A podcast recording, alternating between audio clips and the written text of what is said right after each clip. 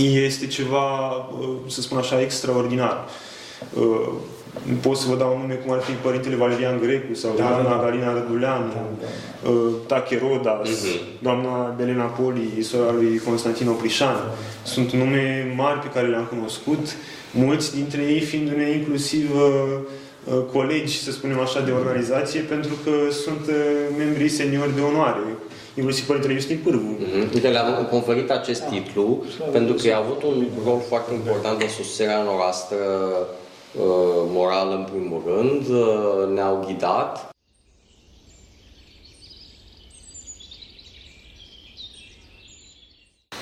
Slavă Tatălui și Fiului Sfântului Duh și acum și purea și în veci veci. Amin. Pentru că cine Sfinților Părinților noștri, Doamne, Sfântul Hristos, Fiul lui Dumnezeu, minește pe noi. Amin. Dragii noștri, ne aflăm aici cu reprezentanții, cu conducerea și nu numai cu conducerea Ligii Studenților din Universitatea Iași, pe care eu iubesc foarte mult, chiar pe Silvian îl cunoaște puțin mai de mult, am făcut cu el un podcast și acum aș dori să extindem puțin discuția noastră pe temele problemelor tinerilor de astăzi și în viitor, cum, cum se vede în viitor evoluția tinerilor studenți din România. Trebuie să spun înainte de a le da cuvântul că mi îmi plac foarte mult podcasturile astea pe care le fac cu invitați. De ce? Pentru că aflu foarte multe lucruri noi.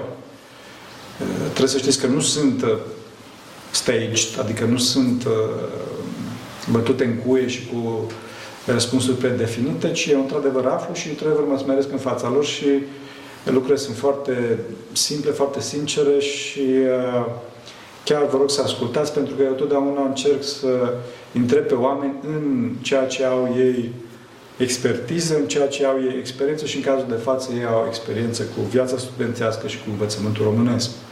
În cauza asta aș jucat pe cineva, nu știu pe cine, pe Tomasul pe Silvian, care este așa mai mai în vârstă, să zic așa, nu numai din punct de vedere biologic, ci și ca experiență, care sunt problemele, care sunt problemele studenților astăzi? Cum le vedeți? Păi, în primul rând vreau să mă prezint. Mă numesc Toma Tătaru și sunt președintele Ligii Studenților din Iași.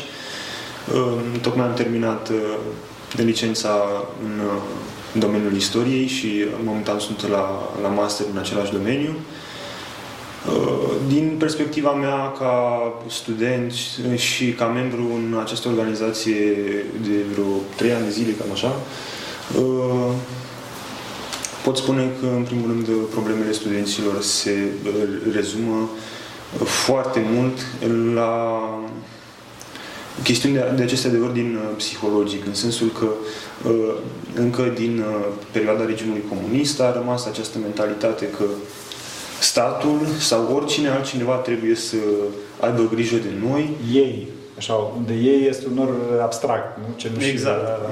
Ei, ei, exact, da. Uh, fără ca noi să facem uh, nimic în sensul ăsta. Mm. Uh, cumva toată această problematică este moștenită și din familie de multe ori. Cazul meu personal, când părinții mă mai spun, băi, nu, nu face chestia asta pentru că trebuie să fie acolo cineva sus care deja să se gândească are asta stat, și... Are statul grijă, da. Are statul grijă, dar cumva e, e gândirea asta etatistă care a ajuns să pătrundă în toate păturile sociale, în toată viața noastră de zi cu zi. Și atunci se pune problema ca studenți, bun, noi uh, ce facem? Noi cu ce putem să ne implicăm? Pentru că vedem că totuși, uh, odată cu căderea regimului comunist, bun, regimul a căzut, da. dar ideologia. ideologia sau gândirea comunistă s-a perpetuat într-o foarte mare măsură în societatea românească, pentru că represiunea a fost atât de puternică încât uh, deja gândirea a fost uh, foarte mult uh, schimbată în sensul ăsta. Și atunci uh, am spus, bun, uh, trebuie să existe o, o cale prin care noi, ca studenți, să avem un cuvânt de spus, pentru că, așa cum poate foarte mulți dintre, dintre noi știm chestia asta, aceea că generațiile tinere sunt cele care aduc, de fapt, schimbarea în societate și dacă o generație este bine educată și bine intenționată, poate să aducă o schimbare în bine. Dacă nu, e clar că societatea o ia, o ia pe alte căi greșite, să spun așa. Și tocmai de asta eu, cât eram tânăr, am spus, bun, nu vreau să mă implic în chestiuni legate de voluntariate, de... Am preferat mai mult să duc așa o viață personală mai mai închisă, să spun așa.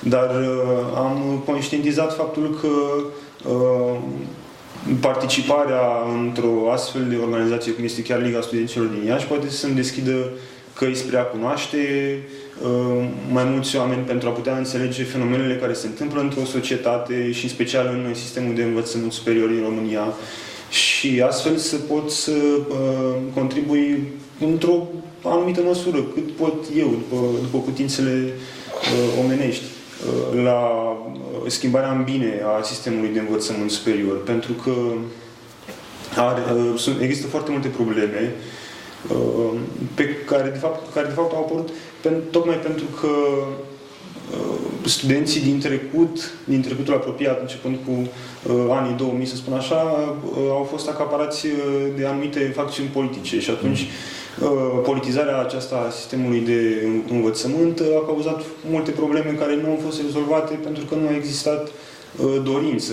în sensul ăsta din partea factorului politic. Deci învățământul universitar este politizat, adică există, nu?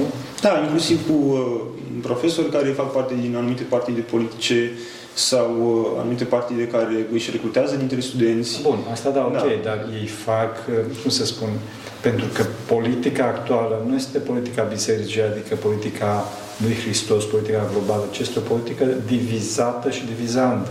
Există aceste tendințe de diviziune în, să zic așa... În...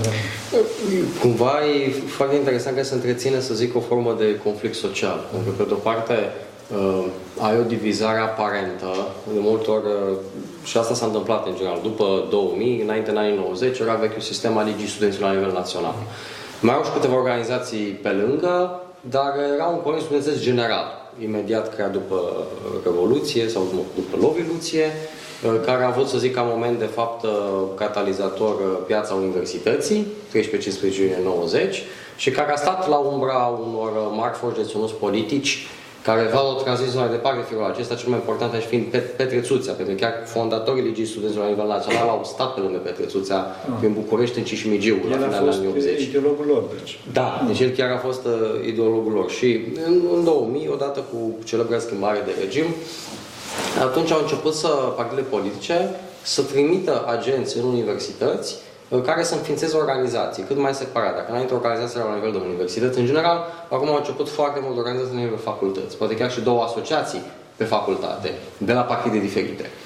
Dacă în realitate uh, ele de fapt, uh, să spun, comunică și oricând pot șefii să spună, băi, ăștia sunt ai tăi sau sunt uh, al celălalt.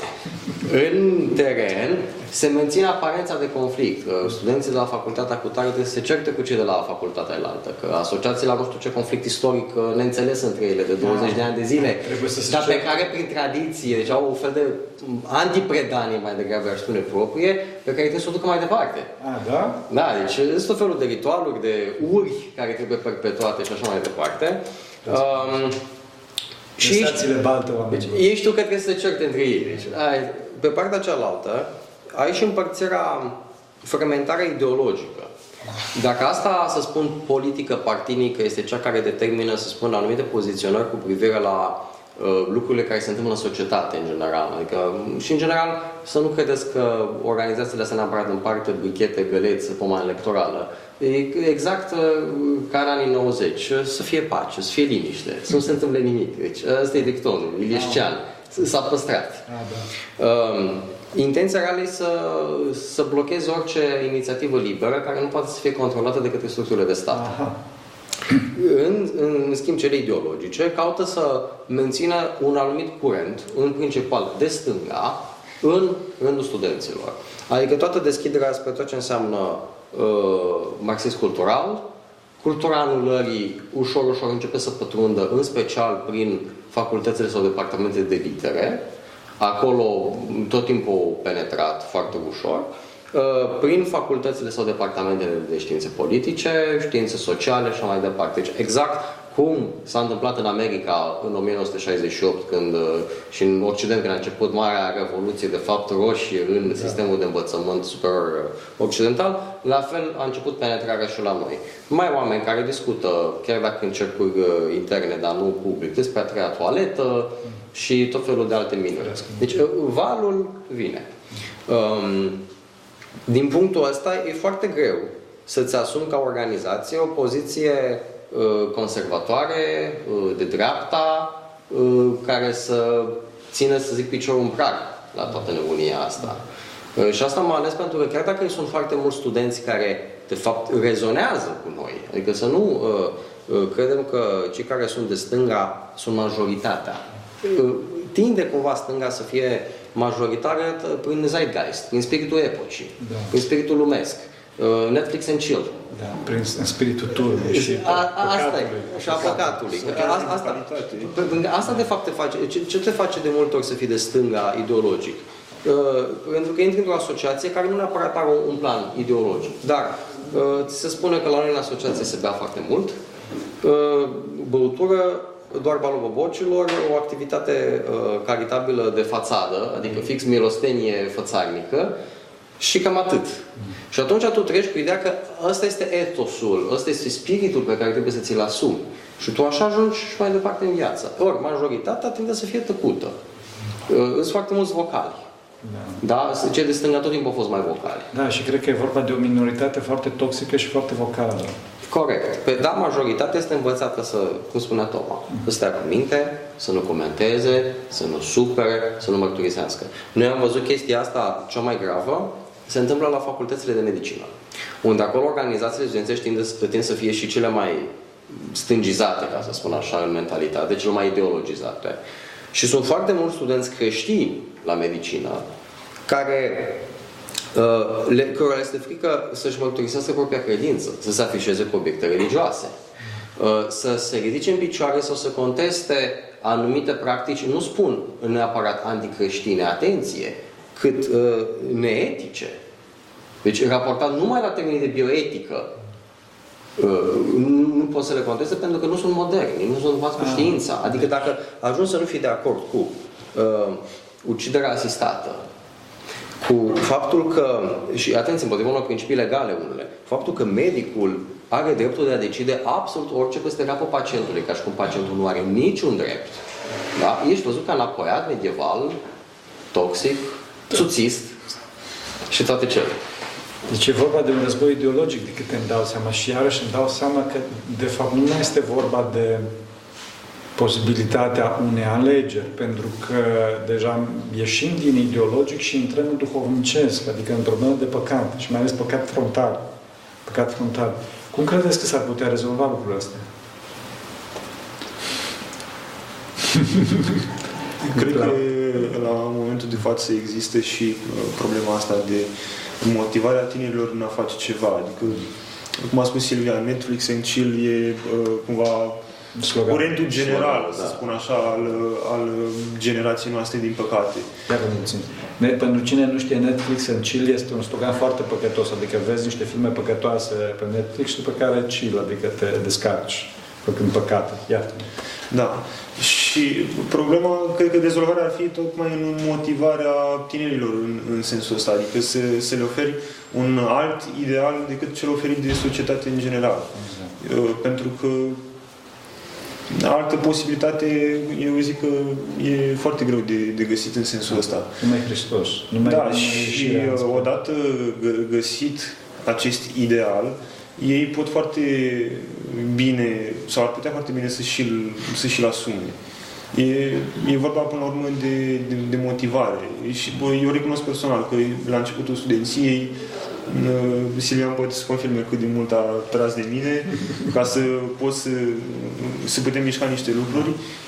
Pentru că așa, e, așa este în general. Om, uh, studenții intră în uh, facultate ca buboci, Ei sunt preluați prin proiecte de mentorat de către eligile pe universități, le spun, uite, hai, ce bună este prietenia, mergem la o băutură, chestii de genul acesta și se leagă prietenii între ei, dar practic nu se concretizează într-un Ceva proiect concret, da. anume, da. Mai mult decât atât se îndeamnă unii pe alții la rând.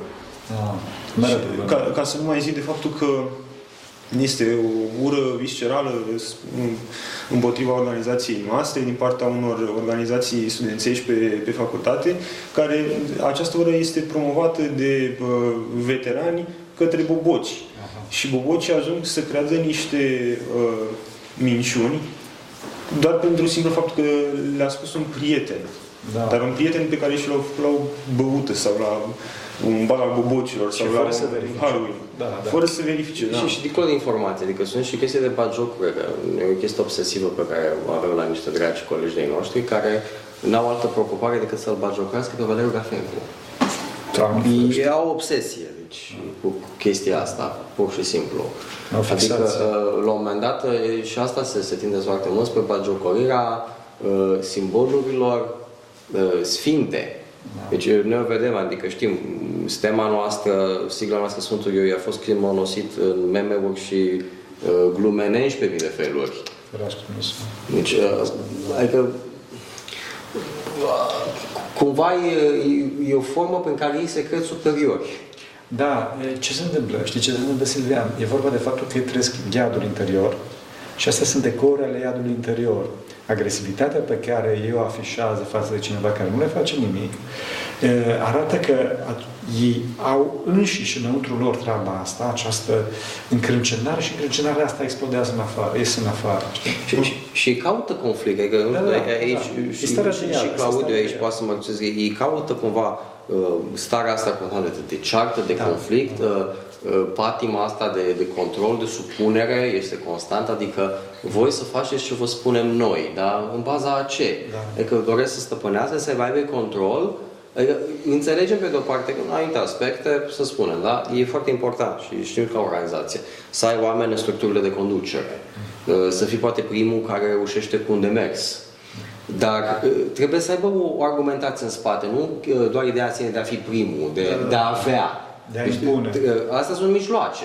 Da. Dar care este scopul, până la urmă? Și aici o problemă generală, pentru că cumva așa a apărut uh, lista cu Liga și aici Claudii mai vechi, el are vreo șase ani în Liga. Chiar aș dori să Așa. Uh, problema principală, că de aici am, am plecat, din contactul cu foștii de sunos politici, au fost în închisorile comuniste și care anterior au fost în organizații anticomuniste studențești ei făceau niște lucruri care nu au nicio treabă cu ce se întâmplă acum în organizații. Și am spus că, totuși, obiectivul minimal pe care trebuie să ne asumăm este ca Liga să fie cel puțin un mediu de neîmpătimire. Evident. Pentru că înainte luasem contactul cu tot ce înseamnă organizații și din diferite contexte am lucrat cu zeci de organizații în țară. Toate erau medii de cultivare a patimilor, de cultivare a păcatelor. Cumva în ideea că la un moment dat chestia asta chiar se făceau în, în team building-uri cu ideea că facem o prostie și chestia asta ne unește pentru că avem un secret murdar și uh, nu trădăm, da, da, deci ne creăm legă- astfel de bandă, legături. Da, așa. Uh, pe partea cealaltă era ideea că mm, cumva erau folosite în, în, și încă sunt folosite, din păcate, multe structuri studențești ca mijloace de control și de putere. Da, adică uh, păcatul da. ca și formă de șantaj sau ca monedă de schimb pentru a obține funcții de conducere, pentru a obține diverse beneficii, trebuie să faci anumite păcate. Uh, mi-aduc aminte când uh, chiar am destăinuit chestia asta plecând uh, de la o manifestare studențească la Timișoara, am trecut prin Craiova și prin Brașov, unde m-am întâlnit cu Elie Tudor, Uh, și cu Nicolae Porcarea a fost de sus politici și mai ales Nicu Porcarea, care el a fost și ultimul președinte al Centrului Universitar Brașov și care a preferat să facă pușcărie decât să-și închine Asociația Comuniștilor, a zis că, măi băiete, este exact ca la Pitești. Doamne ferește. Dar chiar mai rău decât la Pitești, adică că Pitești după Pitești, așa că da, o, o da. continuare. Da. Claudiu, vrei să spui ceva? Da, sunt uh, de acord cu ce au spus colegii. Uh, Problema principală, discutam și aseară, că, din păcate, noi tinerii nu mai avem conștiința că avem un suflet. Și toată ideologia, de fapt, oamenii astăzi cred că au doar trup Da. și că sunt doar trup. Cum spunea, exact, cum Da. spunea cineva, I don't have a body, I am a body. nu am trup, sunt un trup. Problema aceasta este și, din păcate, și uh, lucrul acesta îl cultivă și se cultivă poate de, din mediul, din familie. Unii nu au educație religioasă, să zic așa, duhovnicească în familie. Uh, nu se duc la biserică, au fost botezați, uh, mă rog, sau împărtășit când au, au fost împărtășiți când erau, când erau mici și după aceea t- uh, taie legătura cu biserica. Uh, N-au duhovnic, Uh, și după aceea ajung în liceu să fie la universitate. Și atunci uh, ei chiar dacă neagă că au doar trup, sufletul lor tot are nevoi duhovnicești, spirituale. Și se chinuie. Și se chinuie și acolo dau peste profesori care, la fel, îi învață că au doar trup. Și dau peste alți colegi de la alte asociații care învață la fel, că au doar trup. Uh, Biserica și facultatea de teologie este uh, pusă la colț. Adică, uh, mai ales cum este cazul uh, facultății de la Iași și e și în alt corp al universității. În universitate nu există niciun loc de închinare pentru- sau nicio icoană. Ah, înțeles. N-am văzut eu, doar stema țării, atât care conține ei. Tot e ceva, dar Da. foarte puțin, da. Și atunci uh, studenții neavând contact, măcar vizibil, cu o icoană, cu cruci, cu Sfânta Cruce, uh, nu se gândesc deloc la Dumnezeu. Da, și problema cea mare este că dacă n-au, pe- n-au Dumnezeu, n-au viitor, n-au sens. Pentru că sensul nu poate să fie altul decât Dumnezeu, decât perfecțiunea persoană veșnică. Și am văzut chiar la cei care sunt potrivnici că uh, nu contestă nimeni inteligența lor. Sunt Da. foarte inteligenți. Uh, nu contestă nimeni faptul că uh, poate că ard în interiorul lor și nu știu de unde vine această ardere și spre ce să o îndrepte. Problema este că dacă nu există, cum, uh, cum din păcate majoritatea asociațiilor universitare uh, uh, promovează e- exclusiv uh, patimile trupești și, um, și chiar și sufletești, Da. mândria aceasta, dorința de putere de stăpânire, asta o promovează. Da. Uh, Problema este că ei sunt majoritari și atunci majoritatea studenților se ghidează după ei. Am înțeles. Și am avut experiența aceasta uh, chiar recent când am candidat pentru uh, un loc de student senator la litere. Uh, Efectiv am fost calomniat. Mi s-a găsit o postare pe Facebook în care sp- spuneam ceva împotriva avortului și am fost calomniat că uh, nu-l votați pe Claudiu, că el este împotriva avortului. Vedeți că este un retrograd, este un... Este din evul mediu, da. Ferească Dumnezeu. Da, și am fost, uh, și este un bisericos, nu-l votați pentru că, uh, la fel și la istorie spuneam, mi-au spus și colegii că am aflat mai, mai pe urmă, chiar recent, că le- le-au zis că eu uh, voi susține numai studenții creștini ortodoxi, ceea ce n-am spus, n-am susținut, adică Evident, evident. E, Astea sunt, într-adevăr, sunt forme de război și provin din războiul lor interior. Provin din războiul lor interior. Acum când vă auzeam pe voi, mă gândeam cu groază la faptul că, după cum spunea Părintele Rafael Noica, și nu numai Părintele Rafael Noica, adică toți Sfinții Părinți, că Ortodoxia este firea omului. Adică nu este posibilitatea de alegere. Alegerea este în clipa în care eu aleg să fotografiez și să filmez cu Canon. Asta e alegere. Altcineva a făcut și cu Nikon, cu Sony și mai departe. În clipa în care însă ieși din ortodoxie, e iadul. Adică este această încrâncenare, omul nu mai poate să doarmă. Omul este uh, războit de gânduri, este chircit de gânduri, uh, este tulburat, nu mai găsește pacea, nu mai găsește liniștea. Înțelegi? Pentru că uh, Hristos este pacea noastră. Și ce o mare problemă. Pe mine mă doare foarte mult de ei. Acum că tu n-ai ieșit, uh, cum să spun, pentru tine e mai bine că ești mai liniștit. slavă Domnului. Domnule, exact. Dar, uh, ca să nu vreau să mă înțelegi greșit, dar pe de altă parte mă gândesc la această visceralitate, la acest chin al tinerilor care uh, nu, nu să-și găsească niciodată raiul, pentru că ei toți caută raiul, toți caută pace, toți caută iubirea, dar nu știu unde să o caute. Nu știu unde să caute, pentru că, prin definiție, e, ei au dat cu piciorul la sursa e, raiului, la sursa păcii, la sursa iubirii. Și plus că uh, nu mai spun că uh, efectiv vrăjmașul, diavolul este ignorat, dar el lucrează. Lucrează, Da, evident, foarte. și caută să ne stăpânească. Evident. Și problema este că mediul acesta uh, universitar uh, cumva um, afectează și o activitatea organizației noastre. În ce sens? Că și noi ajungem să fim uh, cumva stăpâniți în aceeași Influențați. luptă. Da, da, da. Adică să intrăm în jocul lor. Evident. Ceea ce nu mi se pare corect. să intrăm în jocul lor. Evitați și pe alt plan. Vreau să spui Da. ceva, Anatol. Da, voiam să spun că ura asta lor viscerală, deci ei uh, uh, simt nevoia să o exteriorizeze asupra uh, acelora care nu cred ca ei sau nu fac exact ca ei.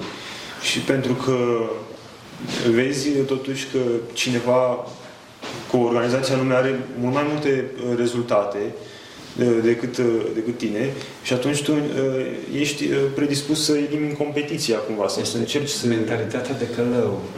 Deci mucenicia a venit exact astfel, prin încercarea disperată a călăului de a, a scoate raiul din celălalt. Raiul care există într-adevăr sau mă rog, îi se pare lui că- Câteodată eu așa și spun, îmi fac pe ce să slavă ție, Doamne, că le mai întune și mintea. um, din multe puncte de vedere, sunt organizații care ne, mai ales asta la nivel național, unde ne hârjânim destul de tare, unde, mă rog, încearcă să ne blocheze accesul la diverse negocieri la nivel guvernamental, pe la ministere și puțin de 2 ani de zile ni s-au închis cam multe uși prin foarte mult lobby și, și presiuni politice, în acord, din păcate, cu stăpânirea, uh, pentru că dacă unele au culoare clară, altele au culoarea banului și puterii, adică e culoarea universală. Um, mă gândeam tocmai la chestia asta, cumva, că uh, dacă noi facem niște lucruri așa foarte nișate și în anumite aspecte high level, adică nu te aștepți la o organizație studențească și eu recunosc, când am plecat la drum cu Liga, prima chestie pe care am făcut a fost să contestăm niște alegeri pentru șefii de cămine. Irelevant față de faptul că acum ne implicăm în uh, dezbateri majore în sistemul de educație, nu ne mai referim când rezolvăm probleme doar la studenții din Iași, ci ne-am extins din 2018 la nivel național. Uh, Asta pe de-o parte, adică cumva aici și activitatea noastră se vede și în mass media și din demersurile noastre e comparabil cu cea a federațiilor studențești, care sunt vreo trei la număr, care total au vreo 250 de organizații, adică unul la 250 e un pic de... Chiar m-ar interesa foarte mult, Toma sau tu sau, Mhm. sau cine care vreți voi, să-mi vorbiți despre ce faceți concret. Și mai ales în domeniul învățământului care mă doare pe mine. E, a- a- Aici uh, am să chiar răspund acum, că e foarte practic. Uh, În primul rând, sunt, uh, monitorizăm tot ce înseamnă politici publice, modificări care apar la nivel de legislație. Fie că e legislație primară în Parlament, fie că sunt ordine de ministru sau alte chestiuni, care pot, pe de-o parte, să afecteze, să spunem, inclusiv studenții, poate chiar și într-o manieră socială, pentru că aici noi avem și o înțelegere a milosteniei, ca să spun așa, Uh, noi ne imaginăm milostenia numai poate în forma asta, din păcate, limitată. Te ia de aici numele Domnului, pomană, un colăcuț și așa mai departe. Dar este greșit. Cea mai bună formă de milostenie, în primul rând, când îl ridici pe un om, un om din șanț, și îl, îl ajut să parcurgă un drum. Și cumva cam asta e mentalitatea noastră când ajutăm studenții. Uh, Lor le apar anumite probleme în cale și nu au cui să se adreseze, că se duc la reprezentanții lor. Și am gândit asta, am avut niște situații oribile. Deci, tot cu Universitatea de Medicină și Farmacie, studenții nedreptățiți, de exemplu, care la UMF Iași, uh, se majoraseră uh, taxele de școlarizare în timpul anului universitar. Noi am contestat măsura, uh, inclusiv, bun, demersuri clasice, mă, tip uh, prima dată petiție, adică nici noi nu sărim neapărat prima dată la baionetă, dar scurtăm timpii, adică nu ne lălăim, mergem eficient. Uh, Bun, petiție, uh, protest, acțiune în instanță, plângere penală, deci uh, toate căile legale am muzicat. Și uh, a trebuit în final, am pierdut în instanță. De ce? Pentru că organizațiile studențești din lume Feiaș au dat o hârtie colectivă prin care au spus că nu, că ele sunt de acord cu majorarea taxelor de cazare și că ele reprezintă studenții și ele reprezintă studenții, ele sunt vocea studenților din lume Feiaș și nu noi. Deși aveam dreptul acesta legal și prin statut să facem chestia asta. Și instanța de judecată s-a folosit de această meniune acestor asociații și așa studenții au rămas cu taxele majorate. Deci apar astfel de situații în care ajung studenții să fie trădați de propriilor reprezentanți aleși. Ca să nu mai spunem că sunt situații în care la unele universități au, s-au falsificat alegerile. Adică ai la un moment dat niște establishment-uri, niște camarile de astea studențești, care ca să se mențină în putere de frica poporului, ajung să falsifice alegerile știind că nu o să mai aibă continuitate, pentru că unele obțin beneficii, uh, reduceri la cămine, uh, burse suplimentare pentru diverse activități uh, de voluntari și așa mai departe. Și ca să-și mențină beneficiile și finanțările din partea universităților, că aici este o mare problemă, noi ne permitem să vorbim așa pentru că suntem independenți. Mm. Nu suntem afiliați la nicio structură, avem sediu propriu pentru care putem să plătim chirie și aici ne adunăm, strângem cotizații, donații ca să putem să ne plătim chiria, nu poate să vină nimeni să spună nu mai vorbiți că vă iau sediul sau nu vă mai dau finanțare. Ia nevoie de la bicicletă. Asta e răspunsul. Toma, tu ce spui?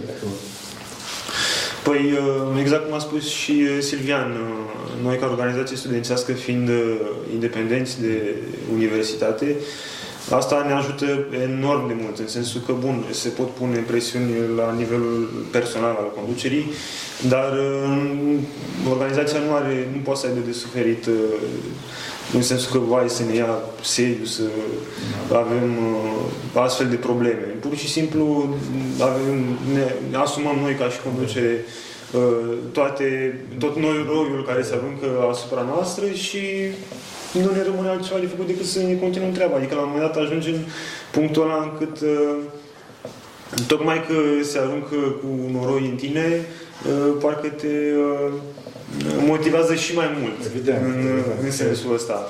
Și aici vine și faptul că noi intrând în contact cu foști deținuți politici, și cunoscând și cercetând din punct de vedere istoric uh, și duhovnicesc în același timp uh, toată această uh, perioadă a represiunii comuniste, am învățat foarte mult că este foarte important să, să ne menținem pe poziție. Adică dacă, dacă niște oameni tineri ca noi în închisoare au reușit să supraviețuiască și să spună nu regimului ateu comunist, cu siguranță noi putem să facem, uh, să continuăm cumva lupta aceasta, având în vedere faptul că totuși nu suntem în aceleași condiții uh, atât de dure.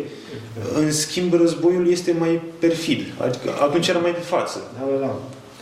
Și în sensul ăsta, chiar una dintre activitățile cele mai uh, uh, importante pe care le facem la, la Ligă e aceea de a lua interviuri de celor politici pe care îi mai găsim în viață. Neapărat, neapărat, pentru că dincolo de documentele care se pot găsi în cărți sau în uh, documentele securității, în arhive, uh, peste toate astea foarte importantă este inclusiv mărturia personală. Da, trebuie, trebuie promovat, e, e, deci e, și pe voi va ajuta foarte mult exemplul lor personal și pe alții va ajuta foarte mult exemplul personal. Da, pentru că uitați, vă, vă dau un exemplu. Mi-am făcut tema de licență pe o, legată de grupul de rezistență din anticomunism din Bacău. Și uh, documentele uh, de la arhive, din arhivele securității m-au ajutat dar, uh, dincolo de astea, foarte multe, foarte importante au fost mărturiile personale pe care le-am avut, pentru că unii dintre ei, abia după uh, anii 90 sau poate chiar după anii 2000 au început să spună ceea ce uh, le-a fost frică să mărturisească în, ca, în cadrul uh, uh, anchetelor. Și uh, văzând și uh, ascultând mărturiile acestor oameni și văzând mimica și modul cum uh, trăiesc în momentul în care uh, explică ce, prin ce au trecut, este ceva, uh, să spun așa, extraordinar. Uh, pot să vă dau nume cum ar fi Părintele Valerian Grecu sau da, doamna da, da. Galina Răduleanu, da, da. Uh, Tache Rodas, uh-huh. doamna Belena Poli, sora lui Constantin Oprișan. Da. Sunt nume mari pe care le-am cunoscut, mulți dintre ei fiindu-ne inclusiv uh, Uh, colegi, să spunem așa, de organizație, pentru că sunt uh, membrii seniori de onoare, inclusiv Părintele Justin Pârvu. Mm-hmm. Uite, le-am conferit acest titlu pentru că a avut un rol foarte important în susținerea noastră uh, morală, în primul rând, ne-au ghidat și tocmai de aceea noi am considerat că ei sunt cumva colegi cu noi. Și atunci când facem o acțiune, noi cumva la asta apelăm, gândiți-vă că ei sunt colegi cu noi și atunci cumva acțiunile noastre și comportamentul nostru trebuie să fie cumva în, în acord. Deci, și foarte important în uh, toată activitatea noastră uh, este, după mine, chiar uh, sunt de fapt acele cuvinte pe care le-a spus Părintele Gheorghe Calciu, că noi de acolo, noi vom muri, dar de acolo de sus vă vom ajuta. Și dacă un om care a pătimit atât de mult în închisorile comuniste care a avut căderile lui, dar mai important decât căderile au fost, a, a fost ridicarea. Dacă un asemenea om spune așa ceva, cu siguranță așa o să fie. Așa o să fie, da. Așa este. Care este cea mai mare, după voi, cea mai mare provocare, challenge, cea mai mare problemă a învățământului actual și în viitor și ce puteți să faceți, ce, vreți, ce vă gândiți să faceți? După părerea mea, cred că cea mai uh, mare problemă a învățământului uh, în general e faptul că uh, a renunțat la ideea promovării valorilor naționale și la ideea promovării unui caracter puternic al omului pe care să-l aibă în societate. Un, un stat, cum a fost cel comunist, a căutat cât mai mult ca să formeze oameni care să fie supuși din punct de vedere uh, psihologic. Ori, uh, din păcate, s-a, s-a menținut ideea asta în societate și e, e cumva, uh, scuze, uh, e cenzura asta pe care uneori noi ne o, ne o asumăm uh, de frica de a nu fi blamați de către, de către cei din exterior. Și de fapt asta e foarte uh, păguboasă, să spun așa. Pentru că... Deci om, omul nu mai vrea să voteze. Și nu, când se spun să voteze, nu mai din punct de vedere politic, ci social. Că nu vrea să-și da, exprime... pentru, pentru că merge cu pe ideea asta uh, preconcepută că el nu poate să schimbe societatea. Eu aș merge undeva de mai profund. Este un circ, o sarabandă fățarnică. Totul. Uh, plecând de la așteptările și cerințele acestor beneficiari, adică elevii și studenții, Uh, până la ceea ce oferă efectiv instituții de învățământ. Adică există cumva tendința asta de relaxare constantă și asta o vedem pe ani ce trece, în special în învățământul preuniversitar, da? să fie mai ușor la BAC. Cum creștem rata promovabilității la BAC? Păi punem să zică doar 1 plus 1 cât fac și am, am încheiat povestea. Da? Uh, existau toate glumele alea, că de la nu știu ce calcule matematice ajunge să spună desenează un triunghi la geometrie. Că nu, deci tot timpul se tinde spre scăderea standardelor. Asta pe de-o parte. Vedem, de fapt, uh, fățărnicia într-o o problemă crucială pe care se vorbește foarte mult și inutil. Deci, efectiv, vorbire în deșert.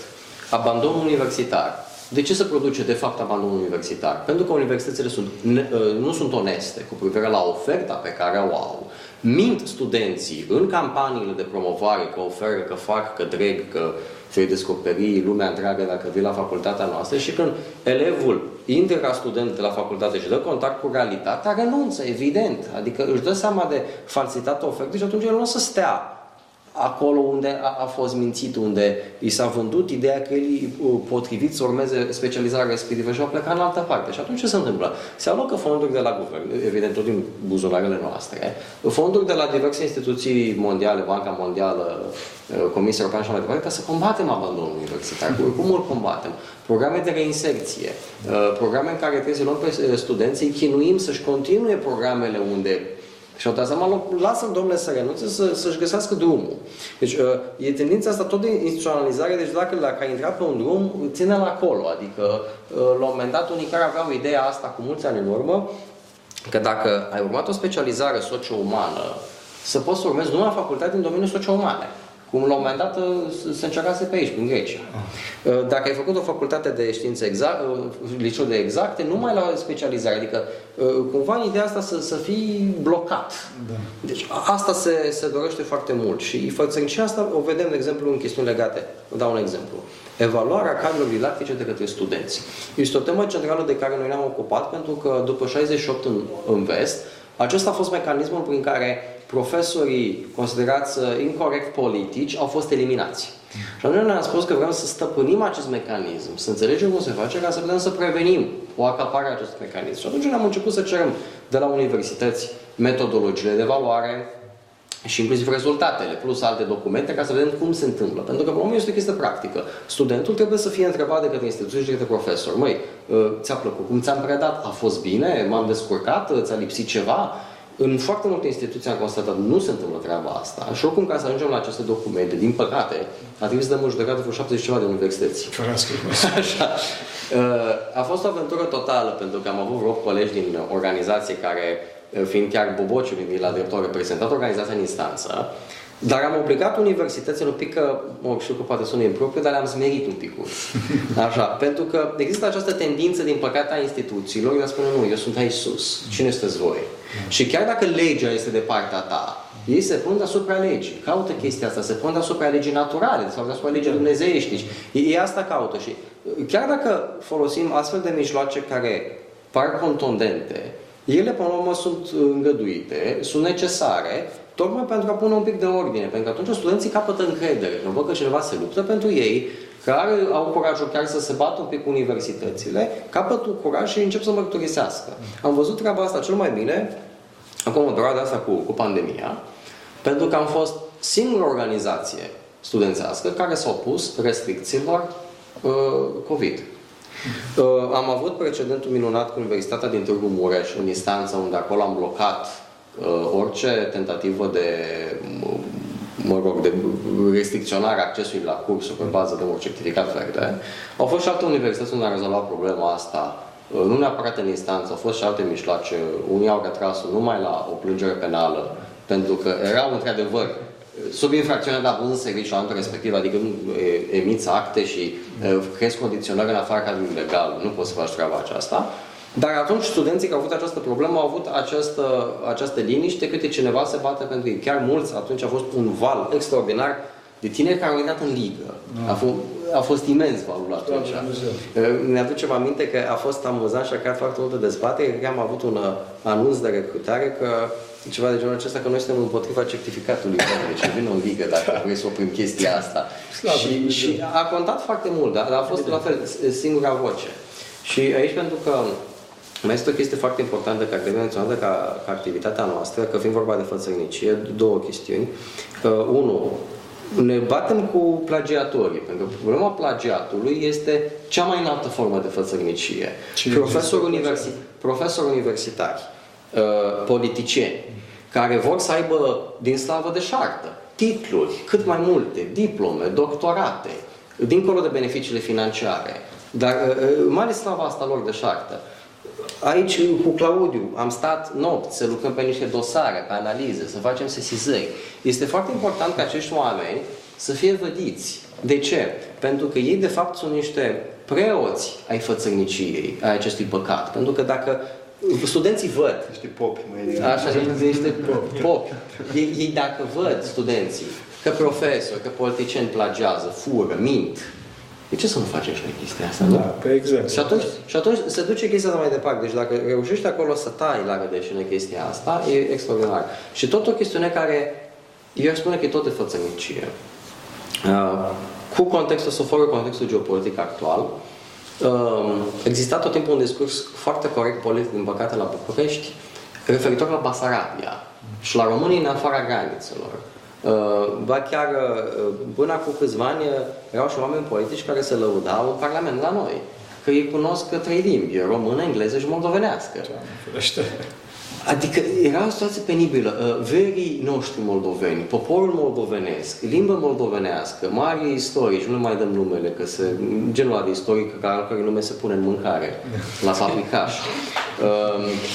Spuneau că Ștefan cel Mare vorbea limba moldovenească. Da, și evident, fragmentul respectiv dintr-o emisiune televizată a fost utilizat de către oameni politici proruși din Basarabia pentru a susține chestia asta. Ba chiar persoana cauză decorată de către oameni politici antiromâni din alte state uh, tocmai pentru declarații de genul acesta. Și tu când critici un astfel de profesor, am avut această situație, uh, l-am criticat în spațiu public și au început să apară telefoane. Nu, cum puteți să-l criticați pe acest mare profesor?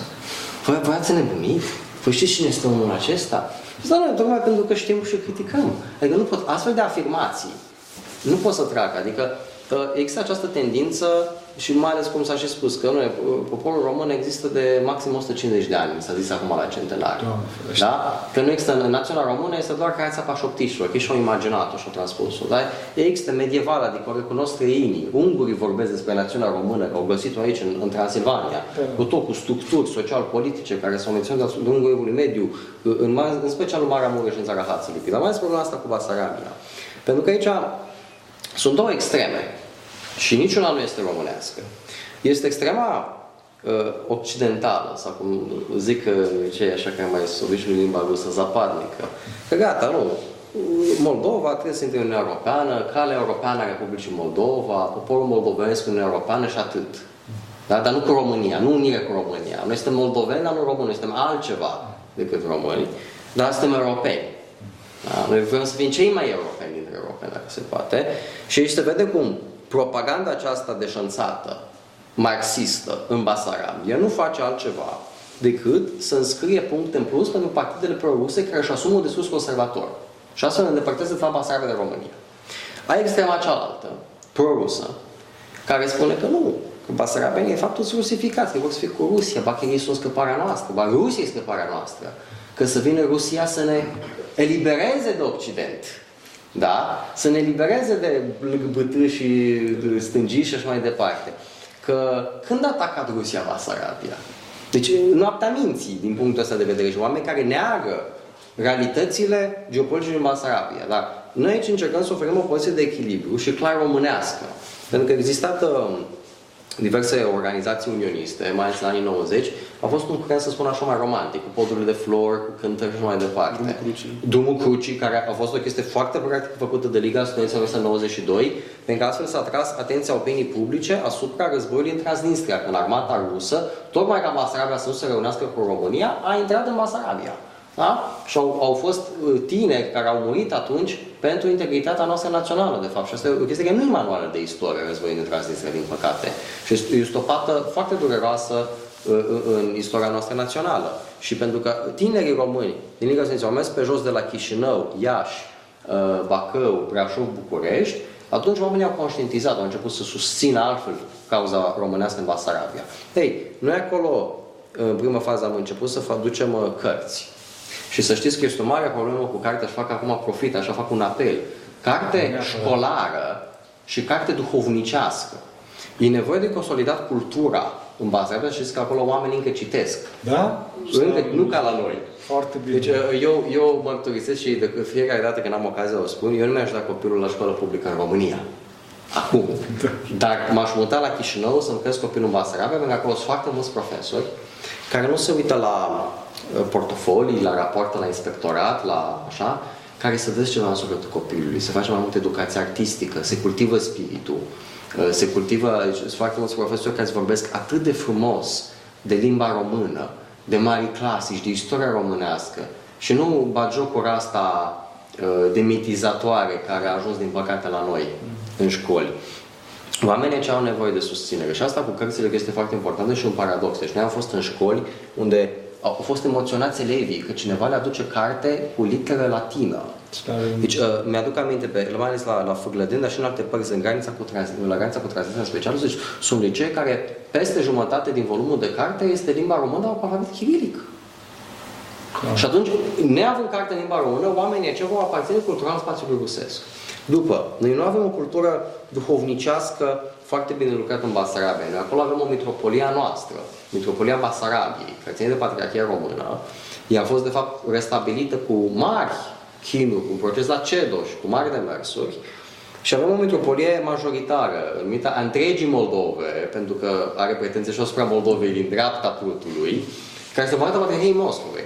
Și acolo există această problemă, când un preot de-al nostru român, basarabean, trece de la mitropolia rusească la mitropolia românească, niște băieți trimit rachiții peste el, amenințări cu moartea și mai departe, niște presiuni enorme pe care le are presiunea noastră românească acolo pentru păstrarea credinței. De ce? Pentru că în biserică se face cultura fundamentală. Unirea, reunirea națională este imposibilă fără biserică și fără întregirea mitropoliei Basarabiei. Pentru că când se duce acolo românul nostru și ascultă pomenindu-se de România, de țara noastră, este una. Dacă se duce în bisericile din Metropolia Moldovei, unde se mai fac ectenici pentru Vladimir Vladimirovici, adică pentru Putin, și pentru eroismul armatei ruse și pentru imper- refacerea Imperiului Rus, Sovietic și mai departe, evident rămâne blocat acolo. Și aici de lucrat pentru că, pe de-o parte, poporul Basarabe, din cauza uh, prorușilor, a fost descreștinat deci, a, acolo fiind biserica majoritară prorusă, e aproape o luptă identitară și uh, mulți tineri ne ajung să cunoască biserica din cauza asta, adică Rusia, în ceea ce face, prin instrumentarea politică a bisericii, îi dependează pe tine de Hristos. Da, îi, îi, îi face, cum se spunea în perioada comunistă, bezboșnici, adică fără Dumnezeu. Da. Um, pe partea cealaltă, adică te îngrozești când ai preoți care fac rugăciuni ca armata pe aici, pe stația de la Teraspol, să libereze Bucureștiul. Da. Deci, este o luptă care nu prea se vede, din păcate, la București. Este foarte frumos când se dau fonduri, se fac lucruri, dar noi aici am lucrat și la nivel de sate, am mers prin sate să stăm de vorbă cu sătenii și unii au avut un șoc. Vorbeam cu ei, dar voi, voi de unde sunteți? Că, păi, noi suntem de la Iași. Dar cum? Grezi moldoveniești. Sunt oameni care, uitându-se numai în mass media rusească, ei nu au conștiința uh, identității comune, a, a limbii. Și uh, au o, o revelație când întâlnesc tineri care vorbesc limba română curat și își dau că se pot înțelege. Și așa, ușor, ușor, trebuie câștigate sufletele. De fapt, asta este Basarabia și povestea reunirii și în rest, cu studenții și cu tot. Este o bătălie pentru suflete. Și se pornește de jos în sus. Asta este. Asta de la, de la că standardul, provocarea noastră în educație, de fapt, este să impunem, nu să fim uh, cu capul în nori, dar să fim cu, cu mintea la Dumnezeu. Ah.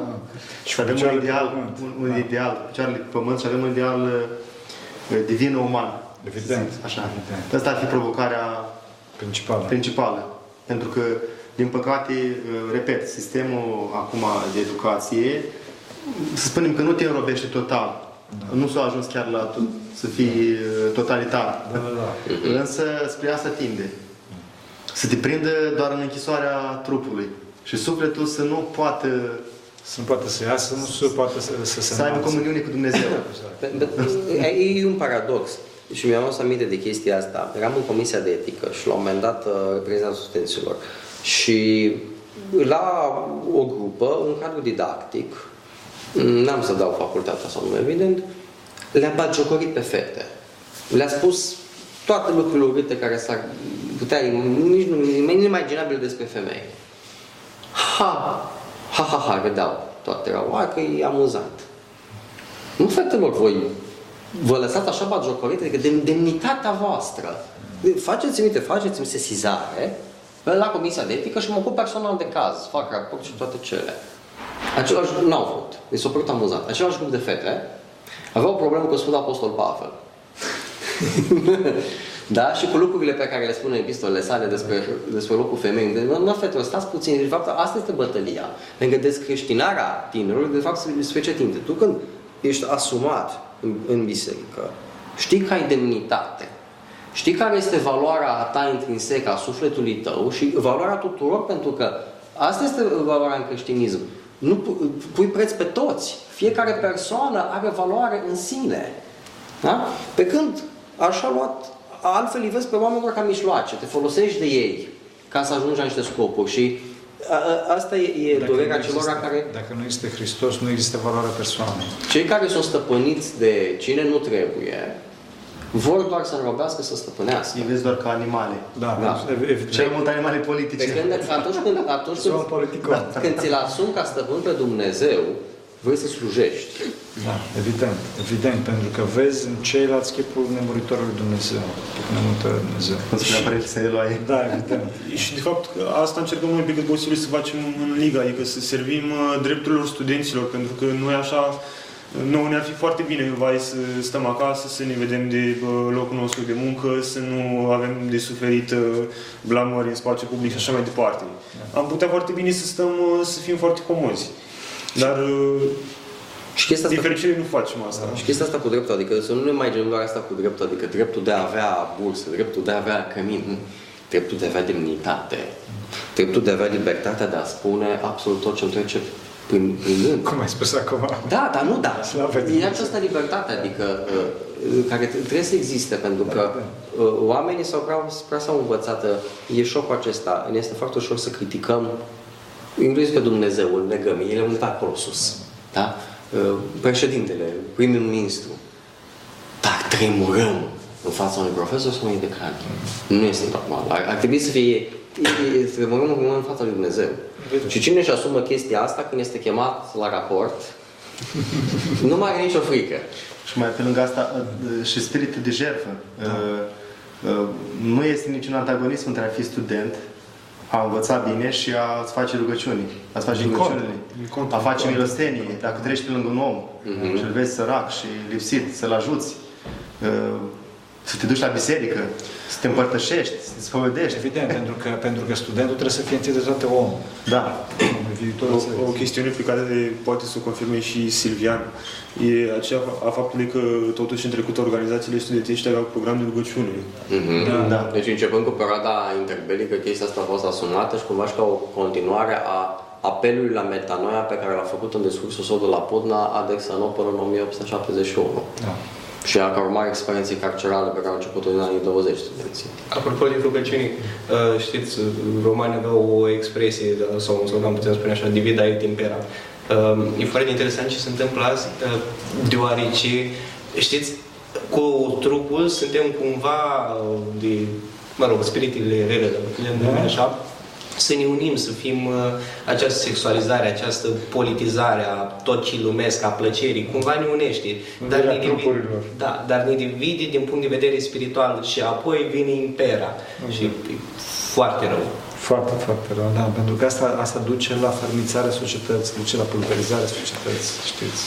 Plăcerea trupească, spunea chiar un filozof în secolul IV, înainte de Hristos, Parmenide, spunea, lipsa rușinii este pulverizarea societății. Și lipsa rușinii înseamnă, de fapt, păcatul trupesc. Asta se referă. Eh, ce să zicem, eu am mare nădejde în voi, după Dumnezeu, și mă bucur tare mult că ați venit aici și că am putut să vă iau, chiar am vrut să vă iau acest podcast, acest pseudo-interviu, de fapt, pentru că a fost mai degrabă o discuție așa foarte, foarte frumoasă, ca să puteți să spuneți mai departe, să puteți să spuneți oamenilor ce se întâmplă în mediile universitare și mai ales să clarificăm anumite prejudecăți pe care oamenii le au și să aveți și voi o voce ca să puteți să spuneți mai departe. Și dacă putem în viitor să vă ajutăm cu ceva, spuneți și vă ajutăm. Da. Așa să ne ajute Dumnezeu. Pentru că cine Sfinților Părinților noștri, Doamne, să Hristos, Fiul lui Dumnezeu, miluiește pe noi. Amin. Amin.